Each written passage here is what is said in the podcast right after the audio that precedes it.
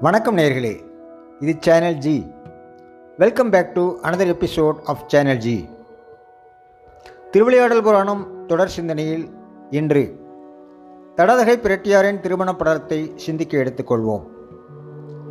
தடாதகையாரின் திருமணப் படலம் அங்கேற்கண்ணி அம்மையான மீனாட்சிக்கு சொக்கநாதரான சோமசுந்தருடன் நடந்த திருமணத்தை பற்றி விளக்கி கூறுவது இந்த கதை.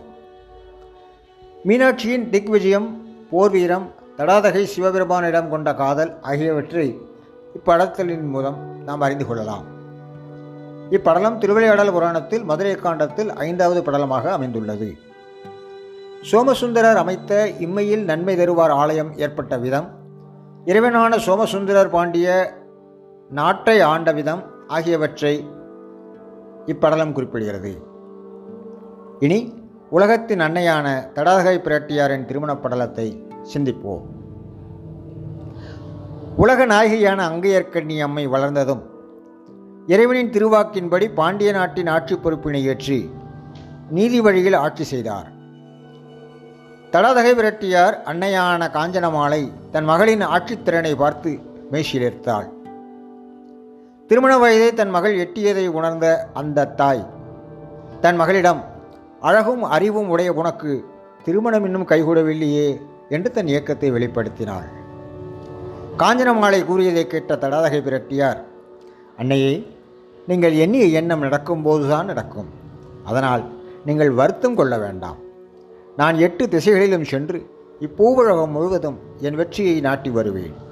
நீங்கள் இங்கேயே காத்திருங்கள் என்று கூறி விரைந்து போருக்கு ஆயத்தமானார். மீனாட்சி அன்னையின் திக் விஜயம் எட்டு திக் எட்டு திசைகளையும் வெல்லும் நோக்கில் தம் பெரும் படையுடன் தடாதகை போருக்கு புறப்பட்டார். நால்வகை படையினரோடு அமைச்சர்களும் சிற்றரசர்களும் தடாதகை பிரட்டியாரின் பின் தொடர்ந்தனர். அவர் வடநாடு கீழ்நாடு மேல்நாடு என எல்லா திசைகளிலும் உள்ள நாடுகளிலும் தன்னுடைய வெற்றி கொடியை நாட்டினார். பின் இந்திரலோகத்தை அடைந்தபோது இந்திரன் போர்க்களம் வராமலேயே நீங்கினான். இந்திரலோகத்தை தனதாக்கியவின் அம்மையார் திருக்கையிலே நோக்கிச் சென்றார். திருக்கைலாயத்தை மீனாட்சி அம்மையார் அடைந்த செய்தியை திருநந்தி தேவர் இறைவனிடம் தெரிவித்தார். சிவபெருமானும் தம் சிவகணங்களை அனுப்பி தடாதகையுடன் போரிடச் செய்தார். சிவகணங்களுடன் நடந்த போரில் தடாதகை எளிதில் வெற்றி வாகை சூடினார். தடாதகை விரட்டியின் வெற்றியை திருநந்தி தேவர் கைலைநாதரிடம் தெரிவித்தார். இதனை கேட்டு சிவபெருமான் பினாகவில்லை கையில் ஏந்தி இடப வாகனத்தில் போர்க்களத்துக்கு எழுந்தருளினார். இறை பரம்பொருளை நேரில் கண்டதும் தடாதகை தனங்களில் ஒன்று மறைந்தது. உடனே அவர் தன்னுடைய நினைவு வரப்பெற்றவராய் இறைவனின்பால் அன்பு மிகுந்து வெட்கத்தில் தலைகுனிந்தார். இக்காட்சியினை கண்ட அமைச்சர் சுமதிக்கு தடாதகை பற்றிய இறைவனின் திருவாக்கு நினைவுக்கு வந்தது. உடனே அவர் அங்கையர் கண்ணியிடம் அம்மையே சிவபெருமானான இப்பேரழகனே தங்களின் மணவாளன் என்று கூறினார். அதனை கேட்ட மீனாட்சி அம்மையார் பேரன்பு பெருக நின்றார்.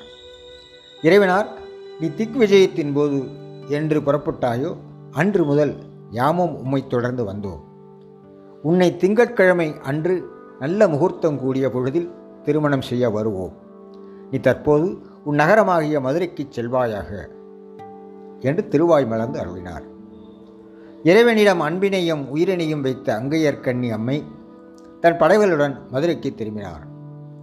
மதுரை திரும்பிய மீனாட்சி தன் அன்னையான காஞ்சன மாலையிடம் நடந்தவைகள் அனைத்தையும் கூறினார். இதனை கேட்டு மகிழ்ந்த காஞ்சன மாலை மீனாட்சியின் திருமணச் செய்தியை எல்லோருக்கும் தெரிவிக்கும்படி அமைச்சர்களிடம் கூறினார். மீனாட்சியின் திருமணம் பற்றிய செய்தியானது யானையின் மீது அமர்ந்து மணமுரசு மூலம் பாண்டிய நாட்டு மக்களுக்கு அறிவிக்கப்பட்டது. வெளிநாட்டு அரசர்களுக்கும் மீனாட்சி திருமணம் பற்றிய ஓலைகள் அனுப்பப்பட்டன. மீனாட்சியின் திருமணம் பற்றி அறிந்ததும் மக்கள் தங்கள் வீடுகளையும் நகரங்களையும் அலங்கரித்தனர். மீனாட்சியின் திருமணம் பற்றி மதுரை மாநகர் முழுவதும் பேசப்பட்டது. திருமணத்துக்கான மண்டபம் பொன்னாலும் நவமணிகளாலும் உண்டாக்கப்பட்டது. திருமணத்துக்கு வருகை தருவோர் அமர இருக்கைகள் தயார் செய்யப்பட்டது.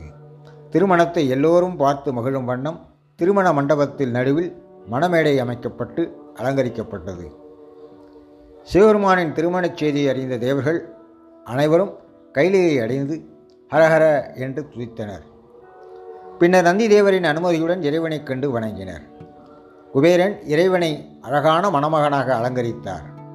குண்டோதரன் கொடைபிடிக்க இறைவனார் இடப வாகனத்தில் ஏறி மதுரை நகரின் வெளியே எழுந்தருளினார். இறைவனான சிவபெருமான் மதுரை நகரின் புறத்தை எழுந்தருளி அதை அறிந்த காஞ்சனமாலை பாண்டிய நாட்டு அமைச்சருடன் சென்று அவரை வரவேற்றாள் காஞ்சனமாலை இறைவனாரிடம் உலக இயக்கத்துக்கு காரணமானவரே தங்களின் தடாதகை விரட்டியாரை மனம் செய்து பாண்டிய நாட்டை ஆள வேண்டும் என்று விண்ணப்பித்தாள்.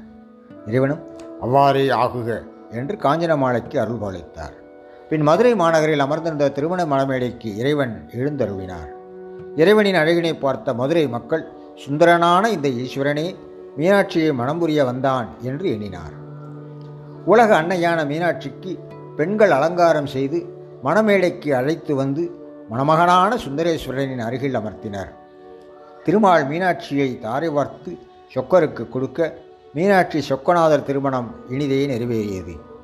பின்னர் இறைவன் காஞ்சன மாலைக்கு கொடுத்த வாக்கின்படி மதுரையின் ஆட்சி பொறுப்பை ஏற்றார். இறைவனார் நடுவூர் என்னும் ஊரினை உருவாக்கினார். அதில் இம்மையிலும் நன்மை தருவார் என்னும் சிவாலயத்தை ஏற்படுத்தினார். பின் இம்மையிலும் நன்மை தருவாரை வழிபட ஏற்பாடுகள் செய்தார். எல்லோருக்கும் நற்பேற்றினை வழங்கும் இறைவனான சிவபெருமான் வழிபட்ட இடம் என்ற பெருமையை இம்மையிலும் நன்மை தருவார் கோவிலையே சாரும். இக்கோவில் தற்போது மதுரையின் நடுவே அமைந்துள்ளது. பின் சிவபெருமானார் பாண்டிய நாட்டின் அரசனாக நீதிநெறி தவறாமல் ஆட்சி செய்தார்.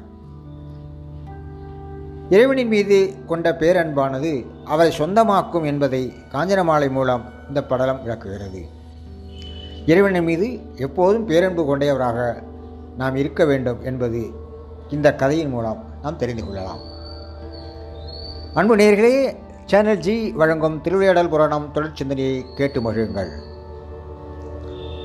இன்னொரு எபிசோடில் அடுத்த சிந்தனையை நாம் எடுத்துக்கொள்வோம். உங்களிடமிருந்து விடைபெறுகிறோம்.